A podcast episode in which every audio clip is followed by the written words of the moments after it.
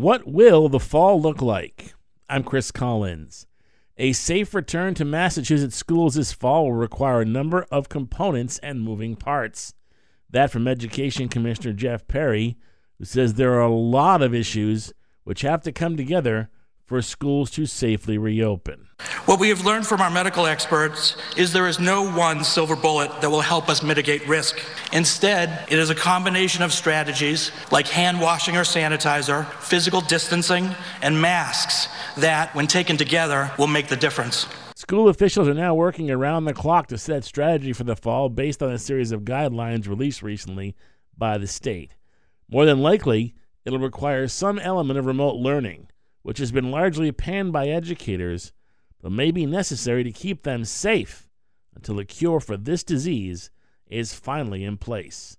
The timetable for that is anybody's guess. I'm Chris Collins.